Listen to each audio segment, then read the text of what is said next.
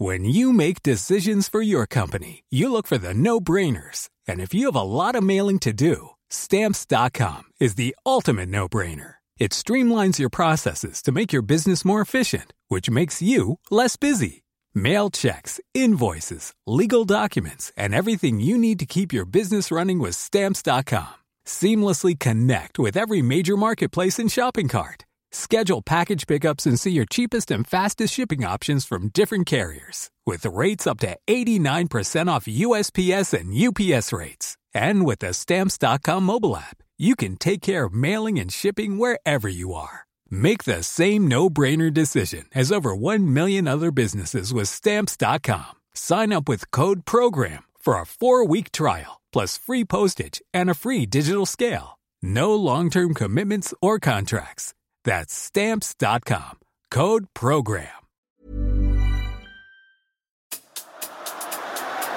Spurs in full cry here.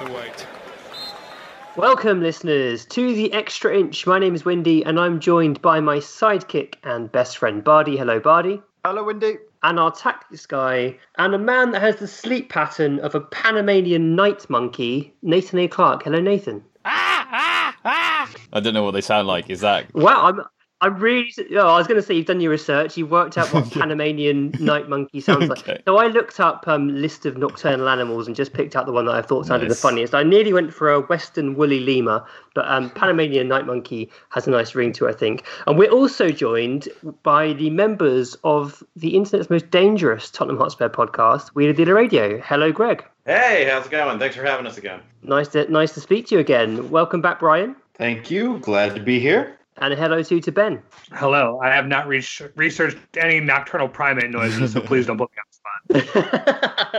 I kind of want to hear what you can do now. I might throw one at you later. All right. I'll be on Wikipedia during the call. so obviously there are there are there are six of us here. I'm going to try and control this chaos, um, and we're going to start off where we where we always start off, which is our last match. So we might touch on the Liverpool game, but uh, we'll focus on Leicester. And in true extra inch style, we'll start off with thinking about the team selection, which saw Celso and Ndombele start together for first time in a while, definitely. And uh, Lo Celso was was on the right, but you know they were in the same team together. And the other talking point that that Dele now can't even make a nine man bench, which was surprising to me. Um, Bardi, any thoughts on on that team selection? I mean, the Lo and Dombele partnership is what we've all been waiting to see, but every time we get a glimpse of it, it just doesn't look very good. Um, I don't know whether that's because there's the Sissoko's the meat in that sandwich, and Yeah. it, no no sandwich tastes very nice when he's in the middle of two slices of bread. But uh, yeah, it, this whole match didn't really fill me with joy, and I, I I thought they're kind of moving away from a Bergwijn Lucas kind of winger to playing Lo Celso was a strange move by Jose, and I, I'm a little bit concerned about my manager. A little bit concerned about him. I'm also concerned about your manager, and I'm, I'm very glad he's your manager. Uh, Nathan, any thoughts on, on Dele not making the bench? Uh, not really. I mean, other than like, yeah, when it's a nine man, it's like it's not. It's not the failure to include. It's like an active exclusion, isn't it? Or I mean, who? Okay, I don't. Who do you know off the top of your head who made who did make that nine man bench? Who you would you know not? Well, I, I mean, I would have Dele on that bench ahead of Lucas or Bale, yeah, yeah, fair enough. but but you know, fine, whatever. De- Dele's clearly not in Mourinho's plans at this point. Um, ben, what did you think of the team? We how how sort of happy were you to see Lo Celso and and Dombele in the team at the same time? Well, I think it's a bit misleading to say we finally got to see the, you know, Lo Celso and Dombele partnership because Lo Celso was stuck out on the right and Dombele, for whatever reason, seems to want to be playing at the 10, and that's where he keeps being played. And so I think, you know, we all had this vision of the two of them playing, you know, together in central midfield, or at least together in Mm. front of a midfielder like Højbjerg. And we're still not getting that. Uh, I'm glad to see both of them on the pitch at the same time. But as as Nathan glibly pointed out on Twitter, um, perhaps that was ill advised as things ended up. Yeah, yeah, fair point, fair point. Um, I mean, the first half was tight, I suppose, is, is the best way to put it. There, there wasn't a lot between the teams, not a lot to really write home about until until Aurier's foul in stoppage time. Um, Brian, you are a, a, big fan of Serge Aurier and what he's been well, doing this season. Uh, let walk that back a little bit. Not a big fan. I, I I'm a Serge Aurier tolerator, if anything. Okay. How, how what did you um, think of uh, that arrow? Is I mean, th- the thing is, he has been doing well. Like he, I think he has objectively been playing pretty well in this system. But he's Serge Aurier, and so he will do Serge Aurier things. Yeah, I, I mean, we talked about when we did a show together last time, we talked about, you know, what was the benefits of the signing of Matt Doherty and like, oh, we both we all basically landed on he's not going to do really dumb things that concede penalties. And he'll be largely fine otherwise. Well, what it's turned out is he doesn't really do much in attack, and he also concedes dumb penalties. um, so you know we're in a position where we have two right backs that seem to do that, and and like you said, Aurier has been playing well of late. But yeah, I I can't defend that decision like to to shoulder barge the guy in the back like that. I mean, you know, if he had made some sort of attempt to get across him or to at least get shoulder to shoulder, maybe I could say, oh, that makes sense, you know. Da, da, da. But no, he just rammed him in the back. There's absolutely no way. Like, what are you going to do? And, you know, that is, Mourinho has identified that in Aurier's game. He knows that that is a risk of playing him. And it bit us in the ass today. It hadn't yet, but it did, you hmm. know, against Leicester. Mm-hmm, mm-hmm. Um, Nathan, you recently did a video on hmm. Serge Aurier in which you basically showed how he is incredibly keen to win the ball at every possible opportunity. Uh, on this occasion, he couldn't win the ball. No, there's there's no way he could, and and certainly in the coverage in the UK, the the analysis at halftime was that he forgot he was in the penalty area when he made that challenge. But even were he ten yards further out, that's still a stupid challenge to make, like on the stroke of half time, right? yeah, yeah. I did an hour long video on like uh, how and why the stupid fouls have vanished from his game. Um, and I talked a lot about how like uh, it's not that he's like a inherently violent person. It's not like he's going in nastily. It's out of like at least most of the time, it's out of like a, a, supreme optimism about his abilities that he can slide in because he will win the ball.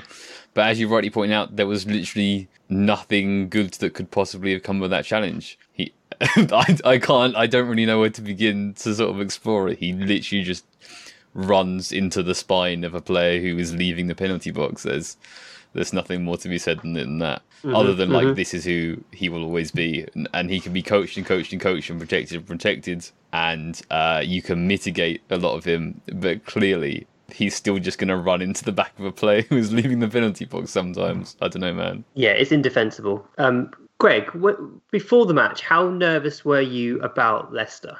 You know, uh, I thought it might be a boring match. Frankly, I think, and this just might be hangover from like we've we've played a lot of loose matches against Leicester over the years, largely because we seem to end up playing Leicester at the end of the season a lot when it's kind of like, all right, everybody just go out and run around a little bit, and we end up scoring six goals or whatever. I didn't think it was going to be an easy match, but I just thought in my head, even though I knew it probably wasn't right, I'm like, this is going to be kind of a loose match.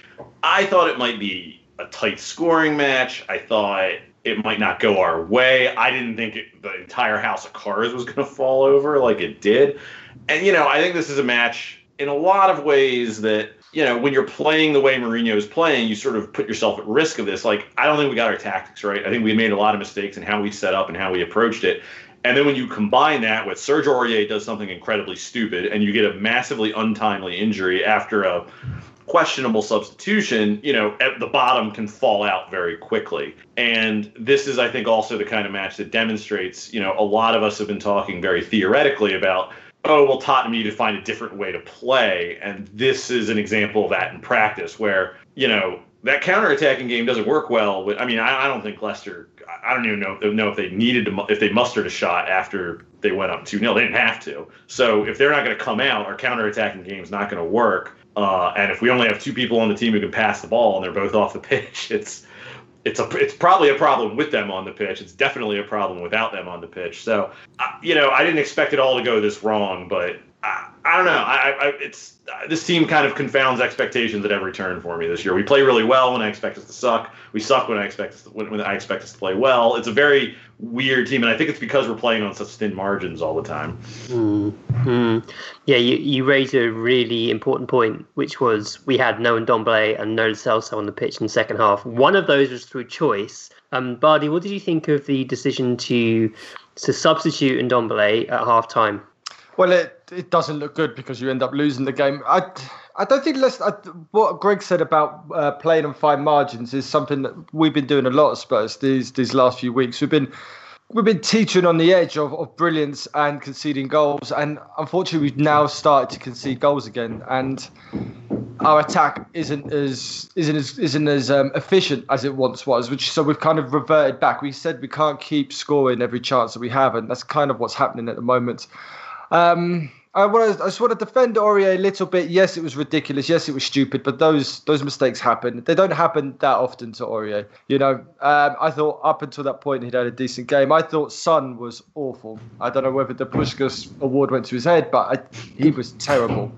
Um, I thought Kane was incredible. I thought his his desire and his spirit to try and keep going at all all times was brilliant. And I want to give a little shout out to Winks as well because when I saw Winks coming on, I thought I, I thought here we go. His Mourinho gonna the sacrificial lamb is to be Winks. Everybody's to be focused on how crap Winks is, but I thought he was actually pretty good, and I thought he knitted together the midfield. And with Lo Celso going off, if I could rewind time, other than pushing Aurier off the pitch and getting or Alderweireld not to boot it in, I would have put Winks on instead of Lo Celso because I thought I thought he did a great job in keeping possession and moving the moving us forward.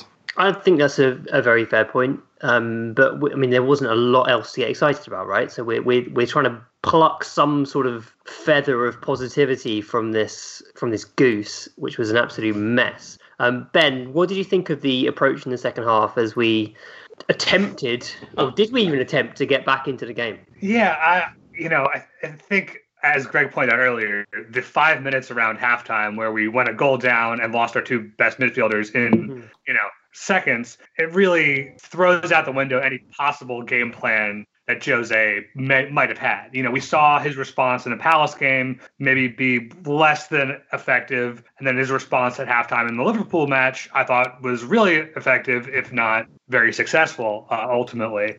And I feel like we really didn't get a chance to see what he was even going for. So I have a hard time judging it. Um, but just on that one substitution, taking out either of Ndombele or Lo Celso, whoever it had been, um, to bring on Gareth Bale seemed like a real misread of where our problems were. I hmm. didn't feel like we were lacking another guy on the front line to be able to create shots, to be able to get in behind. Um, I feel like we desperately needed to bring one of Lo Celso or Ndombele deeper in the pitch to be able to work on the counterattack more effectively or, or work in possession, whatever way he wanted to go with it. Um, and, it and it wasn't until, you know, he brought on Winks um, in, you know, the 65th minute when the game was kind of already beyond us um, that he kind of recognized that that's what had been missing all along. I, yeah, I didn't love it, and I'm kind of still confused by it. Maybe maybe Nathan has more savvy or tactical understanding than I do. I, I was puzzled. Well, I was going to say, Nathan, did you see anything tactically in this that that made you double take, or was it just more of the same, basically? I was honestly surprised about like I, I shouldn't have been. I don't think I should have been, but like I didn't think that we would quite so willingly uh, give less of the ball um, right from the off, and, and maybe that's been being naive. It's just I I kind of suspected that there might be a bit of a break from that, having done that for several weeks. Obviously, the Palace game is an exception, Europa League games are an exception, but um, I don't know. Like you set up that way, uh, and you get results. You know, in the North London derby, you get a, a, a draw away at Stamford Bridge, and you sort of have to say, okay, yeah, fair enough. But when you when you concede possession to to Leicester City, and lose. It just it just makes you feel like a small team, you know. And I hate that. I really really hate that. I don't. Um, the thing with like scoring off our first shot is that we didn't have a shot for half an hour. So like it's not like we we had some counterattacks or several counterattacks and we were wasteful with them. We just we didn't get anything going against again against Leicester. And no disrespect to like the squad that Leicester have built over the last few years or the job that Brendan Rodgers is doing there, but like they are literally Leicester City. So uh, no, I didn't see anything extremely interesting or uh, tactically about the way that we approached the game, other than yeah, our two best progressors of the ball playing further up the pitch than I would like them to be. Um, and then both off the pitch at the same time when we have no choice but to attack, leaving us completely without any means to do anything really. Mm. It's really problematic. Um, uh, Brian, it did feel towards the end that we just basically threw on a bunch of attacking options and hoped for the best. Did you did you see any structure there? Did you could you work out what the plan was? No, pretty much just what you said. Just as many attacking bodies on the field and try to you know get something on goal that maybe turns into a goal. Um, you know, and you're hampered by the fact that the attacking options that you're throwing on, in terms of you know Lucas and Gareth Bale, haven't been creating their own shots and their own opportunities really. Um, you know, Lucas is fast and like makes sense if you're trying to counter, but at that point, you know, we needed to be on the ball and you know actively creating uh, scoring opportunities through possession, and we just weren't doing that. And Gareth Bale, I mean, as excited as we all were, I don't know what he does now, other than he strikes a really good free kick, and and that's great. But like I, he's not creating chances. He's not getting on the end of chances. He's not dribbling. He's not running. I, I, I, don't. I don't know what added benefit he he provided in that game. You know, you would have liked, like Nathan said earlier, you would have liked to see Dele Alli. You would have liked to see even Vinicius. Um, could have been a useful player in this game. Um, I have no idea if he was actually even on the bench, so maybe we couldn't have used him. But like you know, like those guys are people that could have been useful and that you could have created some coherent attacking plan out of. Um, but yeah, Jose just chucked guys on and hope for the best, it seemed like. Yeah. And what's so disappointing is it came after the Liverpool game where there there were some positives. You know, not not the result clearly, but there, that was a good performance. The second half performance against Liverpool was good,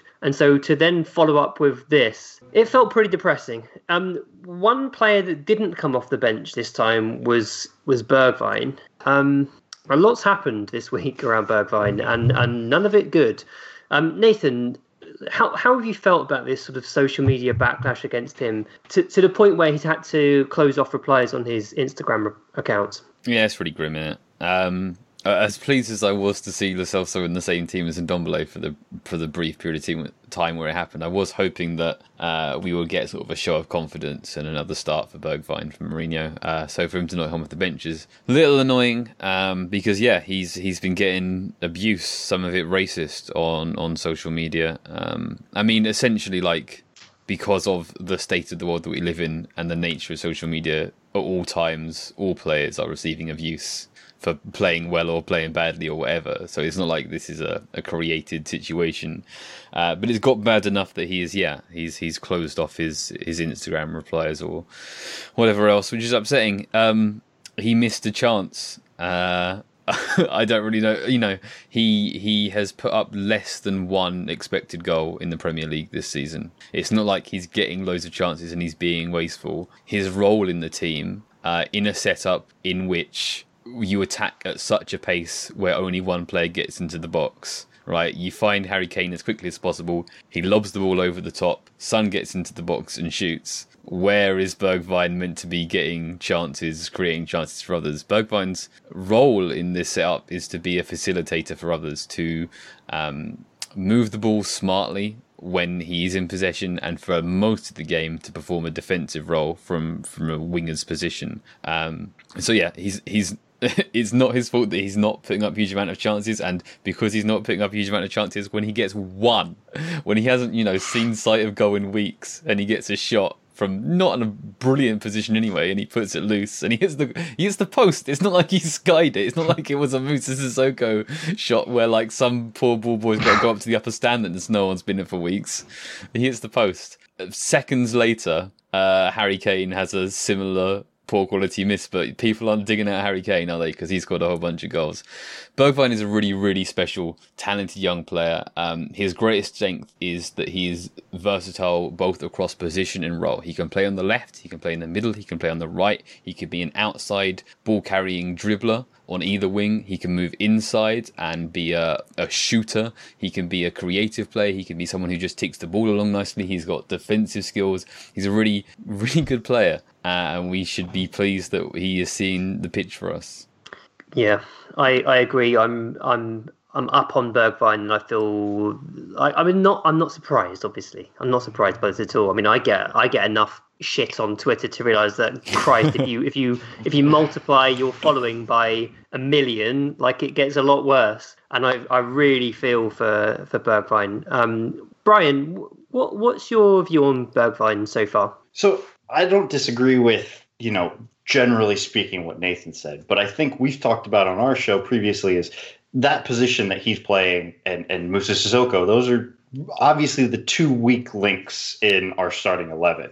And and while I think that that Nathan's right, that Bergwijn is a special talent and that, you know, in what he's asked to do, he does pretty well. I think we're still missing something from that role in that position. Now, you know, I don't think that anybody that we have on the team provides probably what Jose is looking for there. I mean, you know, we don't have, you know, a Willian type of player who is, you know, putting in the graft and tackles and then also provides width and good final balls and, you know, excellent set piece delivery. We don't have that. And that's, you know, prime Willian, not Arsenal Willian, obviously. Um, but it's just like, so, so I, while I want something more, something better from that position. I just don't I, I, don't know who gives us that. Like is playing Vinicius, you know, as a striker, you know, to play two up top, is that something that works better there? Is, you know, Lucas just with his pace and running, does that work better? I don't know, but like I do definitely think that we can improve on the team with something different in that role. Not that not that Bergwijn is doing it particularly badly, but it could be accomplished better. I mean, I'm I'm definitely open to that position being improved upon for sure. Um, I don't think Lucas is the one, and this is the problem. So if you if you want to bring in someone who's not at the club already, you need to sell. You need to make space in the squad because we're we're stacking up wingers or players that nominally play wide. Uh, there's not a lot of space there, and and these are these aren't players who are on low wages either. You know, Bale, Lucas, they're on big money. Dele, another one who's who's not getting in the team, but that's probably the position he'd he'd end up um, playing. They're on huge money, so we need to get rid of some before we get someone else in. Um, Bardi, so I know we, we spoke about Bergwijn quite a bit, um, and we quite like him as a player. What do you think his his sort of his ceiling is, and will he will he arrive at that ceiling at Spurs? Uh, it, it really kind of depends what Jose wants to do with him. I mean, he likes his. The, the more and more I, I see this um, Spurs team, the more and more it starts to remind me of, of Jose's Inter team.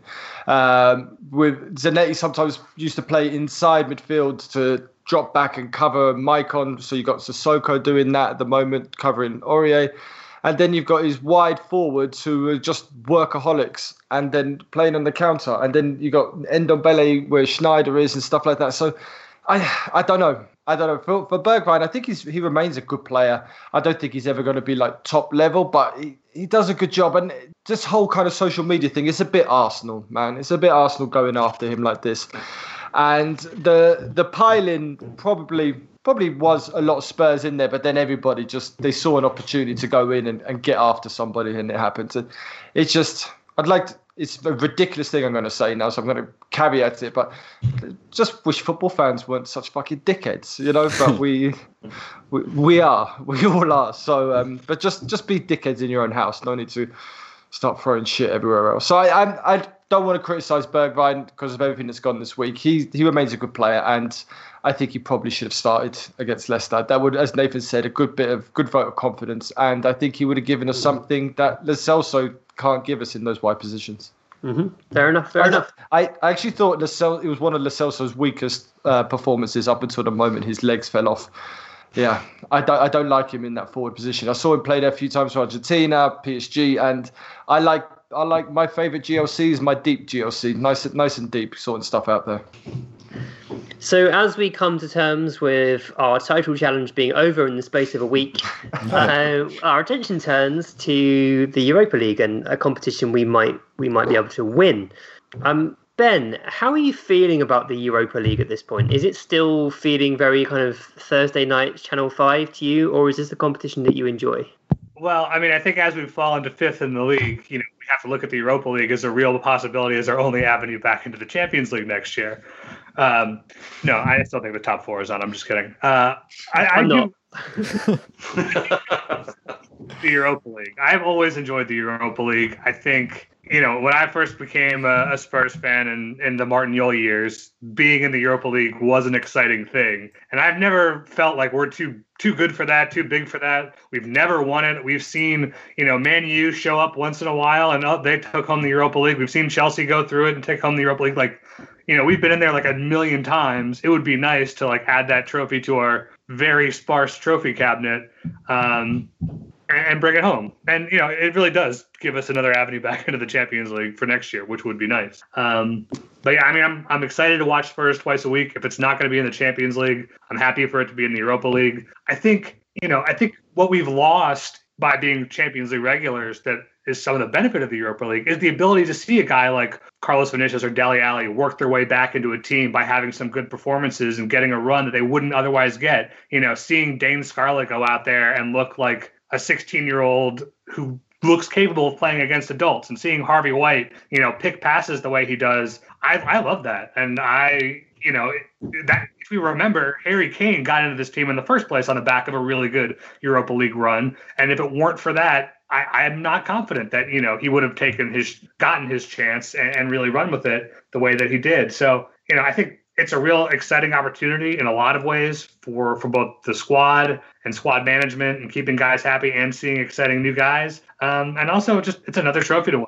And you know you you do run into good teams as this goes on. It's not just all random Slovakian farmers that you've never heard of. So yeah, I love it.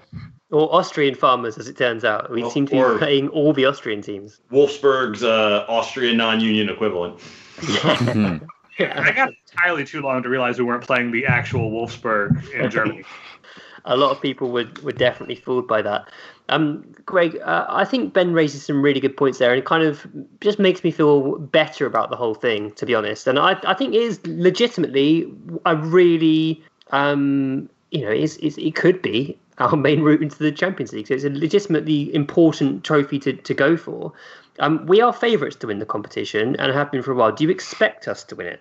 No, I mean, I, I don't expect us to win it, and that's not uh, any reflection on what Spurs are doing. I mean, it's a little bit of a reflection on the kind of week we just had, but I mean, honestly, it's a knockout tournament. It's weird. Like now we're now we're getting into the stage where like you know we could. I mean, probably not against Wolfsburg or or, or whoever, but they're how, how you pronounce their name. But you know, what, I mean, if we get into a match with like I don't know, Man United or Inter, whoever in the not. I mean, you know, that could go either way. I like our chances. I think it's good and it's exciting. It's you know, this is this is a European trophy. I know it's not like the European Cup, but I think we'd all enjoy a having a parade, b like shoving it up Arsenal's ass, um, you know, because they've never won it, and it'll be our third time winning it, and wouldn't that be fun?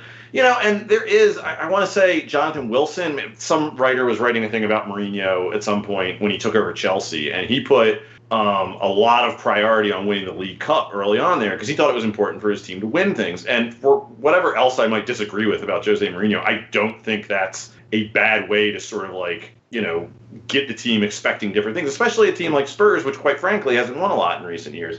So, you know, I think winning anything would be good. A trophies would be great. But, you know, I think a European trophy, even if it is the Europa League, is I mean that's nothing to sneeze at. Especially you know there's not a Cup Winners' Cup or a Intertoto Cup. I mean there's there's only two of them these days, and winning one I think would be a hell of an accomplishment, uh, even if it's maybe not the one that we wish we had won two years ago. Um, I, I think it would be really fun, and I think the thing that I think we all overlook about the Europa League because we're you know we're talking about you know like Ben said beating you know Slovakian farmers or whatever is it I think the games will get more exciting as we sort of get into the business end of the competition and we start playing a some teams that we know, but b some of the better teams that maybe we you know don't probably not from Austria, but you know we're going to run into some teams like you know Club Bruges or whoever um, who can put up a fight, and I think those games will probably be a lot of fun to watch, assuming that you know this COVID season doesn't you know everybody doesn't have hamstring pulls by then, and we're you know watching the entire under 23s team run out there, which I guess would be exciting in a whole different way. So Yeah. That's, that's Well- your ideal situation, Wendy. yeah, I'm not going to lie, it probably is. Um, as, so, as, as we've just explored there, I mean, it is going to be increasingly diff- difficult to manage um, the squad as we advance, or assuming we advance into the latter stages of the Europa League. Something that might help, segueing there, did you notice Smooth. that? Segueing into our next segment, is uh, some, some new additions, and the transfer window will be open for business once again soon.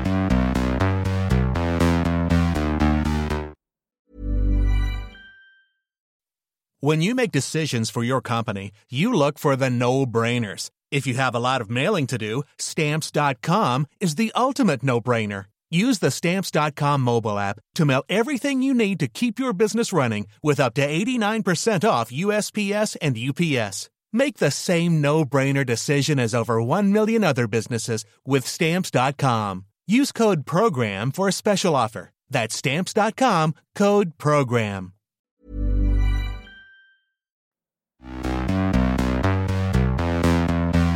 And we had a question from Dan Alvarez who said, uh, whether or not we think it's the right idea, it does feel like Winks and Dele are coming to the end of their time with us. I was wondering what kind of deal you'd be looking for if you were Levy. In some ways, it feels easier to value Winks, something like 25 to 35 million range, to, uh, to a solid, upwardly mobile club like Everton, Villa, or Leeds.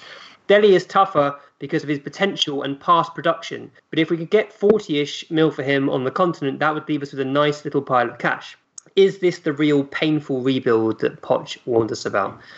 End quote. Um, Bardi, I heard you chuckling there. Uh, is, is, Yeah. is that the, the valuation of Harry Winks that you were laughing at? No, it's the uh, the um, referring to um, teams that are above us as up, upwardly mobile, which, which did make it did make me chuckle. And teams which are kind of where we are. Um, I think Winks is going to have a renaissance. Renaissance, my God! I mean, I mean, I mean, Colombia. My pronunciations have gone funny. I think Winks is going to come back and have a really strong Christmas period. I have. I don't know where this faith in him has come from, but I, I just think he will. So I don't think Winks will be leaving. Dele, I think, will be sold for sure because um, I think Mourinho's just fed up of answering questions about a player that he doesn't want at the club, and it's just the situation of, of where he goes now with, with Neymar's legs in Neymar's leg is an absolute crumbled biscuit. Perhaps PSG now make a move for him because they might need a little bit of creativity there. Nathan, um, sadly, I think we do have to assume that these are two players that, that feasibly could leave. Um, what kind of money would you be looking for? Uh, if I was Daniel Levy, I would be looking for the sums proposed by the question and therefore having a very hard time getting the sales that we want, which is the trends that we have seen a hell of a lot in the last couple of years from Spurs and, and Levy's valuations. I think Levy's valuations used to do us a hell of a lot of goods, uh, you know, a few years ago when teams were even more clueless than they are now. But because uh, YouTube is available worldwide, uh, they can they can look at you know not spending forty million. I mean, I I, I maintain that it would be smart to spend 40 million on Dele because he's that good if you can you know get him back into into shape and into form and everything else and, and utilize him well. Um, but I don't think clubs will look at him that way. So um, as much as it would certainly be good for each of them to move on and it makes sense because of how we've not used them and, and everything else uh, for us to be moving them on in January I can see us having a hard time because yeah these are uh, players who first and foremost Levy will say are sort of homegrown and therefore worth more than clubs are going to be prepared to pay for them. Mm-hmm. Um, ben, as chairman of the Harry Winks uh, fan club, in fact, can, I mean, you have to sort me out with one of those pin badges at some point. Um, as chairman of the Harry Winks fan club, how do you feel about him potentially leaving? Oh man, I'm just really, really broken up by the fact. That, uh, yeah, I look, I love Harry Winks as a person. I was very team. Um, you know, I remember him and Tom Carroll sharing bus rides, playing Parcheesi, some shit. Like they were very cute, and it was very nice. Um, but he's just hasn't been at the level that we aspire to, and you know, I think there's roles for him, but you know, I think the reality is is there's probably a better future for him somewhere else, and I will always wish him well, you know, wherever he goes. But I will not be sorry to see the back of him. Unfortunately, I will be sorry to see the back of Dele Alli. I think that's an Mm. absolute catastrophe. But hopefully, Daniel Levy's valuation is uh, high enough that keeps us out from having. Maybe we can fluke our way back into a a Dele detente like we had with Ndombele over the summer. And uh, I don't know. Well, I mean, the thing with Winks is he hasn't been. Well, maybe he has. I was going to say he hasn't been out of a team enough to see his value plummet in the same way that that Dele's has plummeted over the last what six months to a year. Um, so we can still p- probably get a reasonable amount of money for Winks. Whereas with Dele, I think like Nathan says, forty million. If we were to get that, would potentially be a, a massive bargain because he could easily be worth double that in like six to twelve months. Um, where, where he's playing again.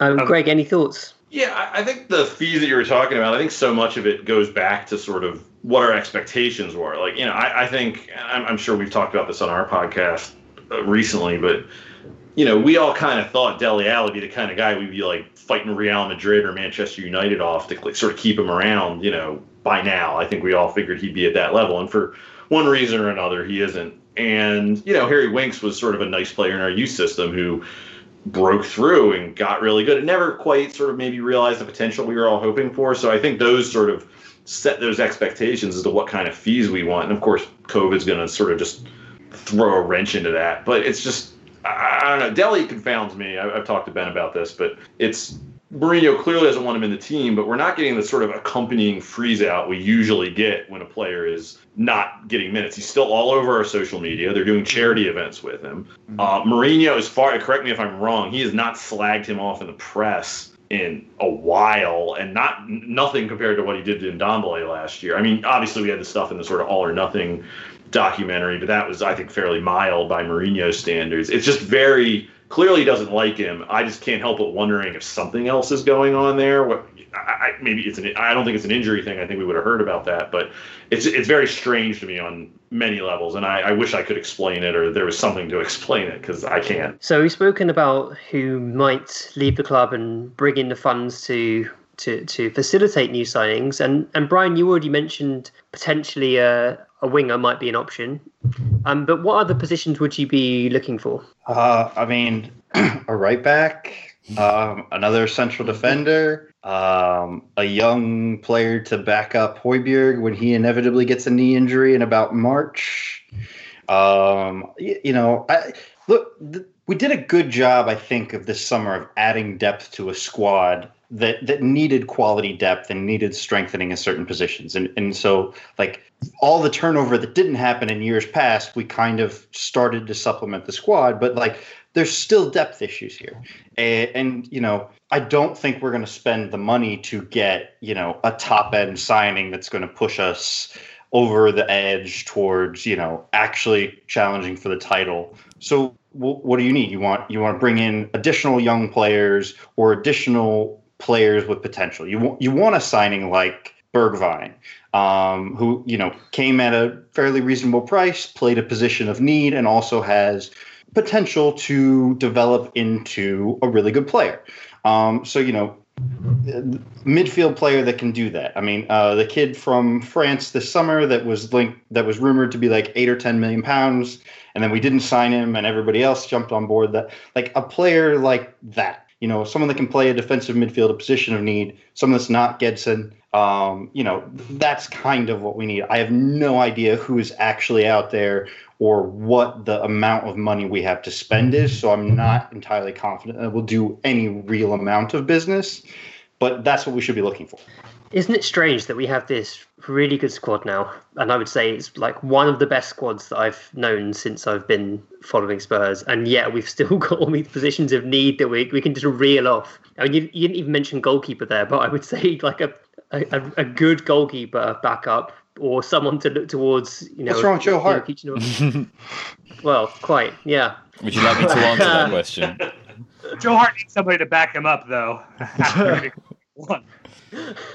I mean, you know, I think that's I think that's true though, Wendy, of, of of like all the top teams. I mean, if you look mm. at Liverpool, they're not without their weaknesses. Like, you know, they've had to play a number of their academy players, and while guys like Curtis Jones and the goalkeeper whose name I'm not going to try to pronounce, like those guys have proven to be actually very good and very ready. Like you, if you were if you were Liverpool's coaching staff or you were a Liverpool fan, you would want you know experienced top quality players at those positions ready to go. Now they've been bailed out by Jones and Williams and the center back and the goalkeeper all being actually very good and actually ready. We're probably not in that same position. You know, our best young players are, you know, 16 years old, not 18, 19. Um, so, so I mean, that, that happens with everybody, regardless of financial situation or, or how good over the squad is overall. Sure, sure. And I guess some of our best young players are already like tied up for the rest of the year. I'm thinking Skip specifically. He, he's someone that could absolutely hold down a place in the squad right now, but um, Norwich have him until the end of the season. Um, so you mentioned right back. Uh, we had a question from Henry Bourne, and this this kind of piqued my interest. He said, following the game with Leicester, a player I was keen to watch was James Justin, a player I followed since his Luton days. With right back, a position that Spurs will need to review either in summer or next. Would he be a player you would consider for this role? Personally, I really like him. Not sure Leicester would sell to us, however. End quote. Um, Nathan, I mean, you don't have to talk about Justin specifically, but but right back is going to be a tricky one now, right? Because I mean, we're kind of back in the position we were before, whereby I mean, we we bought in Doherty, we were expecting him to be probably first choice. He's he's not. Is he even trusted now? I don't know. And we've got Aurier, who has become first choice again, but there are historic problems with Aurier, and he's reaching an age where you probably want to think about selling him to recoup maximum value anyway. Um, how do we manage that right back situation? And, and out, out of interest, what do you think of Justin as a player? Yeah, Justin James is Justin James. Fucking hell, James Justin. He's got two first names. It's He's got two confusing. first names. It's not fair. Uh, yeah, he's good no matter what you call him. Uh, Leicester won't sell to us. Certainly not at a reasonable price. Um, do you remember literally last episode, Wendy, when you insisted that we mustn't sell Sergio in January? um, I would probably be looking to sell Sergio in January.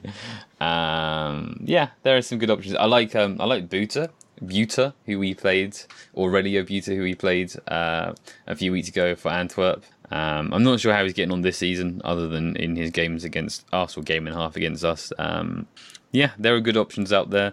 Uh, Lamptey is probably going to be attracting a hell of a lot of interest, um, but it's probably not completely out of our price range. Maybe uh, He's out of Mourinho's height range, though. that is a very strong point that you have made there. Yeah, yeah, that's true. Um, yeah, there are there are good right backs out there for sure. Boots are actually on the shorter side as well, so that's uh, that's annoying. Um, t- tall taller right backs are a, is a it's a more difficult uh, market. I might have to I might have to uh, start fishing around at some you know five nine plus right backs and then see see who's left. Well, Justin has some height. I, I think he's good. I think he's really good. But like you said, I can't imagine Leicester selling. And if they were to, I mean, so they've got Pereira and and Justin Yeah. challenging for right backs. That is, I mean, I would I would happily have that as my choice of right backs at Spurs. That's a they're spoiled essentially. Um, and and you you you mentioned last episode where I said we must not sell Aurier, and yes, I did say that. Uh, I I think if if we were if we considered ourselves to be in a title race, then absolutely we should not sell Serge Aurier. Um, but that doesn't mean I want Serge Aurier at the club. I, I definitely don't want Serge Aurier at Spurs. If I can if I cannot have Serge Aurier here, I'm I'm happy. Um, okay, so so like that's that neatly segues actually onto some sort of expectations for for how the season might pan out. Um, actually, I noticed Daniel Storey for Football 365 pointed something out in an article this morning, which I found interesting. So here's what he wrote Tottenham have only won half of their league games this season and are currently on course to earn 68 points. That total was bettered by Mauricio Pochettino in each of his four final seasons in charge. Spurs are also closer to 13th place than Liverpool in points terms that took me aback a little bit because you know it had felt like things were going fairly well, and I know the the mention of Pochettino will rile people up because we need to just move on from him in the eyes of, of many of our listeners. Um, but Bardi, how did you how did you feel when you saw that? Um, well, I hadn't seen it until you until you read it out. It's it, the, the whole league is confusing this season. Man, Manchester United are terrible, but they're they're doing really well. Manchester City are awful, but they seem to be doing okay as well. It's it's it's a wide open league. Well, it was until Liverpool started um, Yeah. putting stuff on their cornflakes again, and now they they run like madmen. So no one's catching Liverpool. Um, so I still think top four is still available. And when we started the season, that was what we were aiming for top four. The title challenge, I guess what happens at the moment is teams get on a favourable run of games and they collect maximum points, and then whoosh, they go straight up the table, and all of a sudden it's like, oh, hello, they're back. Um, which is kind of what happened to us before this run in where we've played some of the best teams. I think once we start playing some of the some of the trash again, we'll start collecting three points, and all of a sudden we'll start dreaming about a title again. But I, think being realistic, uh, top four and a trophy, that's we would have taken that at the start the season, and we got maybe I I definitely got ahead of myself, but I'm still happy. Top four and a trophy would be amazing. Top four on its own would be great. I know this is um, perhaps not why, not the reason why we sacked uh, Pochettino and hired a winner in Jose, but top four is, is still a, a great achievement. And if we do get that, Jose would never stop crowing about it. So, yeah, I hope he does. I hope my manager can crow about something at the end of the season. Yeah, just trying to imagine like what happens if he misses top four and misses a trophy. No, I mean, no, we're not talking about that. Like, we- Yeah, yeah, not- yeah. You're right. You're We're right. ju- right. We're go- we're going to finish top. We're going to scrape into top four. We're going to win the League Cup, and Mourinho's going to do shushing noises at everybody. It's going to be like, yeah, all right, mate. That's not kind of why we pay you 15 million pounds a year, but we've only got two. Le- we've only got two trophies in in 30 years or something ridiculous like that. So, if it's mm-hmm. a League Cup we get, it's a League Cup I'd be happy with. So Brooks Jones um, wrote to us saying, "Is it possible for us as Spurs fans to lose perspective in the thrill of this title race in inverted commas? Would a top four finish with a lesser trophy still be a success? Conversely, could the disappointment be valid because of the circumstances around the league this year? And I think another reason for the criticism being valid is being that we've got a really good team and we've got the best striker in the league and you know the best goal scoring winner, winger this season in the league as well." Um, Brian, what would what would be satisfactory to you? Well, I think Bardi hit the nail on the head. You know, top four and a trophy. That's that's what we signed up for. That's what we mortgaged our future on when we signed Jose Mourinho and not some other, you know, younger, different, better manager. Like we we said, you know, we're running it back with this squad. We're not getting younger. We're not moving on from players like Alderweireld and um, you know, we're we're we're signing peak players in terms of, you know, bringing in Højbjerg. Um, you know, this is what we said. We said top four in trophy, title challenge in a trophy, you know, whatever. That's that that has to be the goal. Um, you know, and and while I think it would be unusual for a group of podcasters to lose perspective, um, yeah, I it's entirely possible that you know three loss or three poor performances in a row will make you do that. Um, but you know, I, I I think ultimately where we are is is still you know where I kind of envisioned this season going. Um, we had a really good run to kind of catapult us into first, and you know everybody was talking about oh Spurs haven't been top of the table at the end of a week since you know whatever the 80s or wh- whatever the statistic was, and then we did that two weeks in a row, and then everyone was like oh this is amazing. The title challenge is on, and we were all yes the title challenge is on. Spurs are going to win the league partially because that's what we're supposed to do.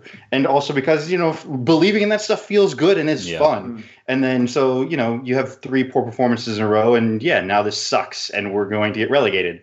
Um, but we'll also get relegated with arsenal so whatever. Um, but I, I think very much still in this i don't think anybody really uh, i think prior to the liverpool match you could hope for a title challenge. And then after the liverpool match a lot of people just adjusted their expectations and were like all right you know what actually not on that level but definitely still top four and then the leicester match happens and you get a little bit down I, I don't think there's any reason to recalibrate from top four in a trophy i think that's still eminently achievable Definitely achievable. Definitely achievable. Um, go on, Nathan.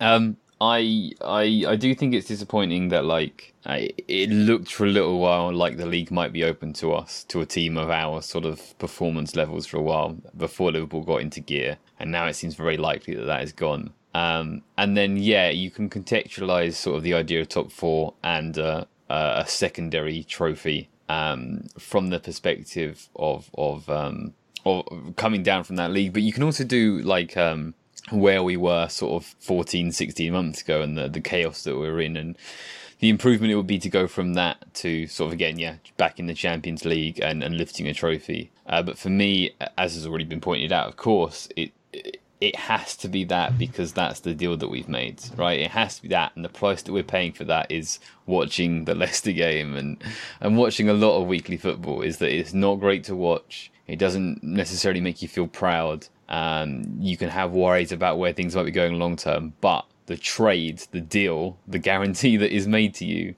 is that you will win something. So, um, as harsh as that might seem, again, based on where we were a while ago, that's got to be that's got to be what's on the line. Otherwise, what are we doing? Absolutely, absolutely. I'm I'm fully on board with that view, and I, I feel like I feel like that's why Ben found yesterday's uh, performance so difficult.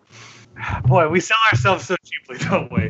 uh, you know, I I had a really hard time with with Jose Mourinho being hired. It's just a very not natural ideological fit um, between the between the club and manager. Um, but the idea of a not just a trophy, but the Premier League title was enough for me to become, you know, a huge Jose apologist. Um, you know, and try to tell myself like, yeah, we only took eight shots this game, but like three of them were pretty cool. Uh, and yeah, you know, this week made that increasingly hard to do. Honestly, even after the Liverpool game, I was I was pretty positive um, about our response in the second half, and then and then Leicester just sort of broke something inside of me. Um, and I, I, think it's been pointed out that you know this is the toughest part of our season. Um, you know, but barring one more game against Wolves, we're kind of in the clear. Um, and as we're recording this, Wolves is currently lo- losing to Burnley, so maybe Wolves isn't going to be that tough, and we can get back to winning ways. Um, you know, as always, top four in a trophy is the best season we've had since the '60s. Um, so I will never ever turn my nose up at that. But you know, I don't know. Fifth in a League Cup for Jose Mourinho. I'm not sure how I'm going to square that bargain with with my soul. Um, and if that's what we get, I really hope we don't sell Dele Alli in January because we may have some rethinking to do in the summer.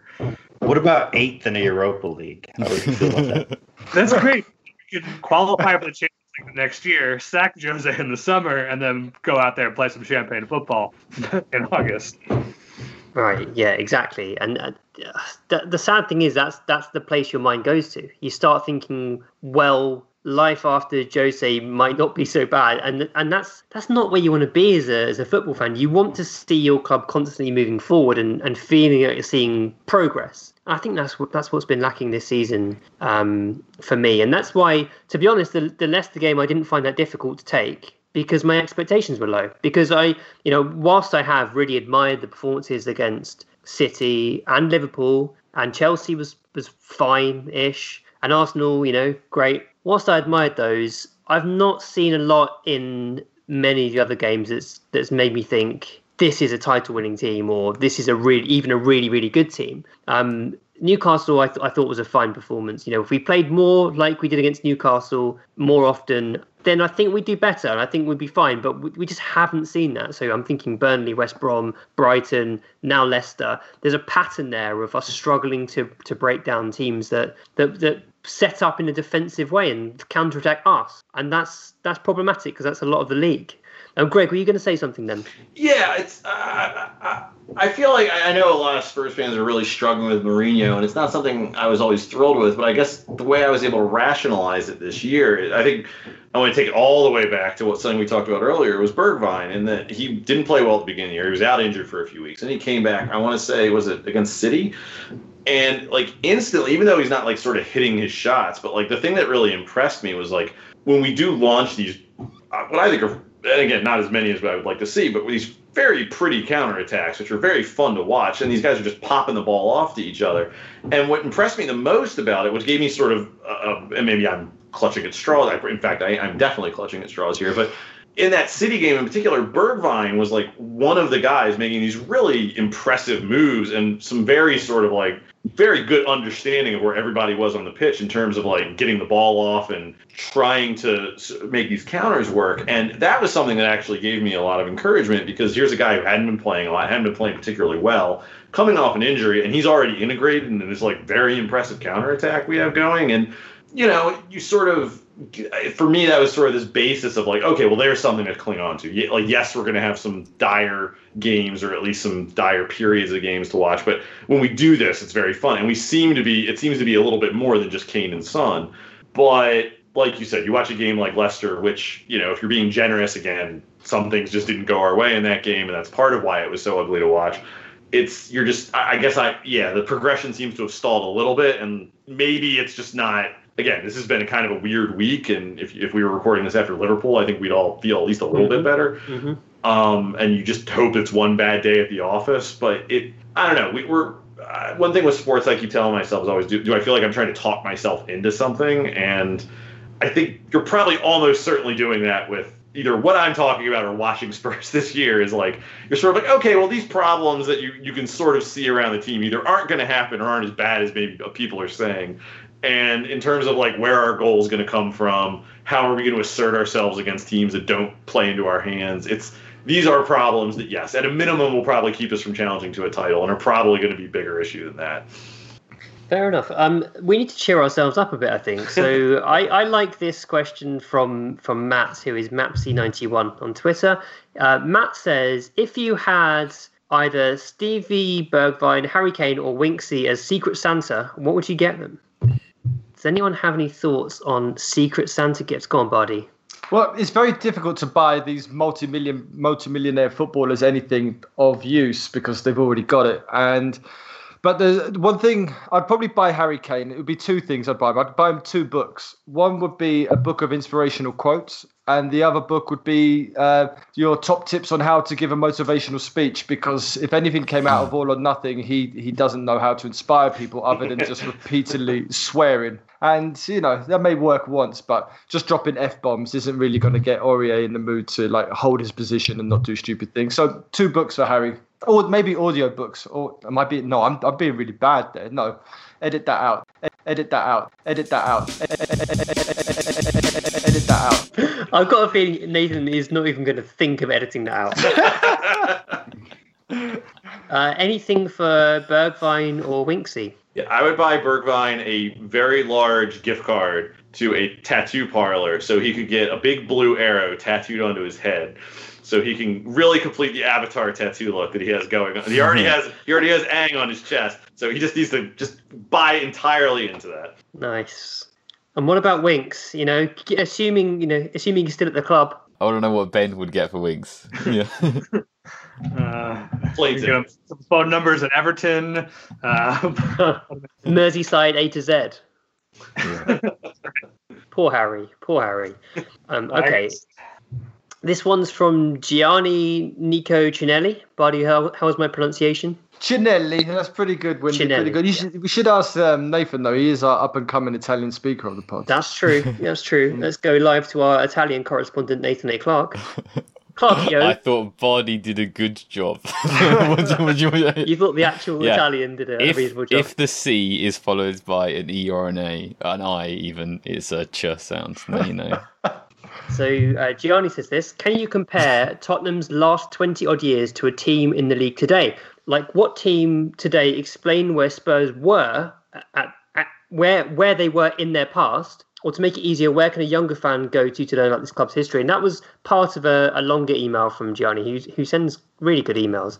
Um, uh, so, which clubs, Bardi, which clubs would you compare Spurs of 20 years ago to? Just because this guy sounds Italian, but I'm not saying this, but this is a this is a really good question, and it's um, I've been I've been pondering it, and the only club that I can really think of is, is Wolves because if you look back, Wolves had their best period of success. They had it in the 50s. Ours was the 60s, and in the 50s, Wolves won the league title three times, and they had nowhere else to go because back then European Cup didn't exist. So they they they were innovators. They installed floodlights and started playing like televised games in the evening. They would they would invite friendlies over, get the best teams in Europe, uh, play friendlies against them, and you know they they smashed them. Including they played um, Honvéd. That's awful pronunciation. Someone will tell me off. Which were the Hungarian team that was pretty much the the national team that pumped England. And what I really liked about that little fact is the English media then proclaimed in typical English media fashion Wolves the, the greatest team in the world because they they won a couple of friendlies, which is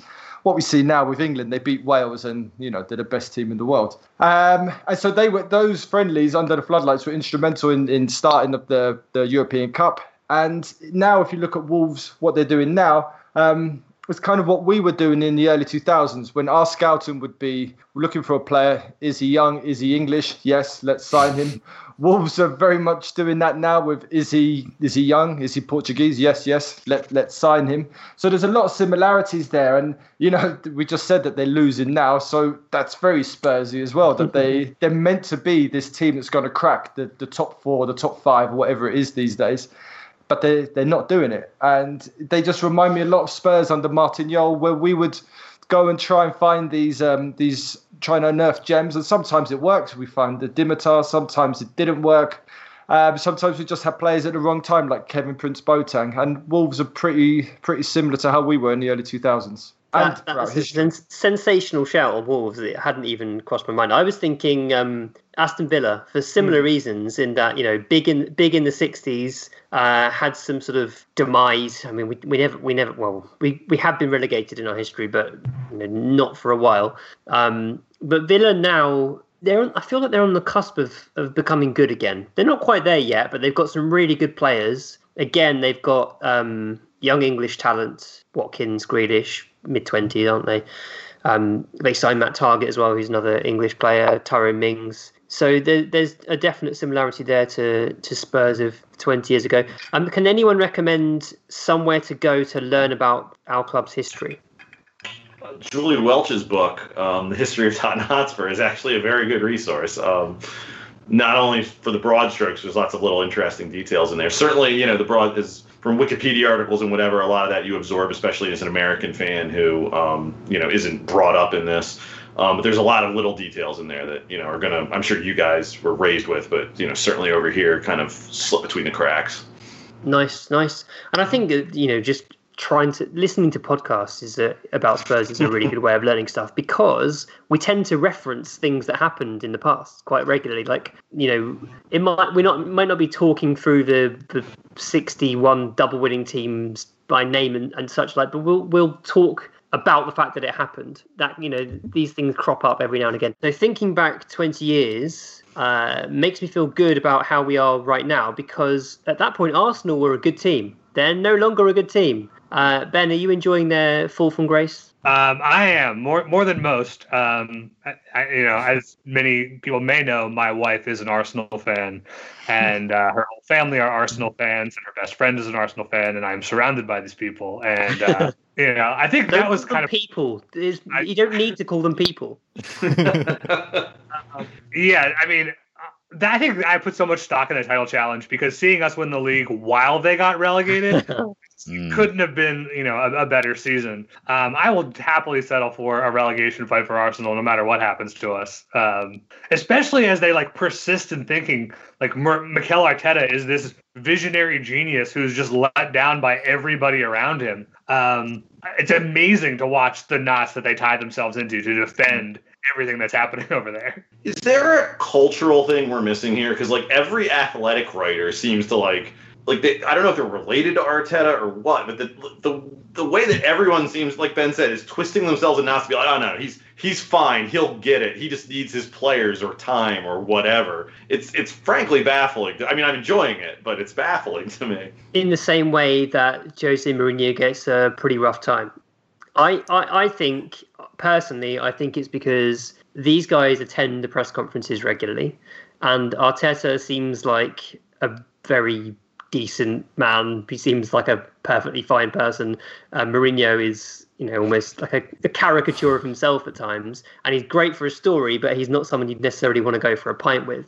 So I think the temptation to shit on Mourinho is there, whereas you might want to protect Arteta a little bit. But um, in in the same way that you know, thinking of Arteta as a nice man that you want to protect is is fine from a let's protect him, we're journalists perspective. It's not the kind of person you want at your football club as the manager. Like he seems, he just seems like a he seems broken at the moment. It's it's crazy. You know, the stuff that he's come out with this week around. The, the, they they lost to Spurs when they had like a seven percent chance of losing that match or something, based on situational xG. I mean, it's it's very bizarre. Nathan, any thoughts? I, I was just I was I was prompted by Ben's comment. Uh, what is the lowest place in the table that you would be happy with if it meant that Arsenal were also relegated? Seventeenth. Seventeenth. Yeah. Yeah, we all agreed. Yeah. I mean, I wouldn't want them out of the out of the Premier League for long because I do like to be able to finish above them, like through You- being in the same every- division. yeah, And I like I do like as much as I say that I don't enjoy the experience. When we win North London derbies, it's the best feeling. It's so good, and not having that opportunity, you know, whilst they're rubbish, would would suck. Um, having said that, to see them get relegated and just be down for a year would be amazing. Like it would ne- that would never get old. It would be so funny. But you know, if they won the championship, they would just rub it in our face like they'd won the actual league. Oh God, They'd be like, you're "Yeah, right. but we won the league," and you'd be like, right. "What are you talking about?" But no, You they'd be very proud of it. You think them getting relegated would be fun, but imagine how much fun it would be if they pulled a Sunderland. yes, just plummet plummet down the the football pyramid. Yeah, I Yeah. think Oh she- God.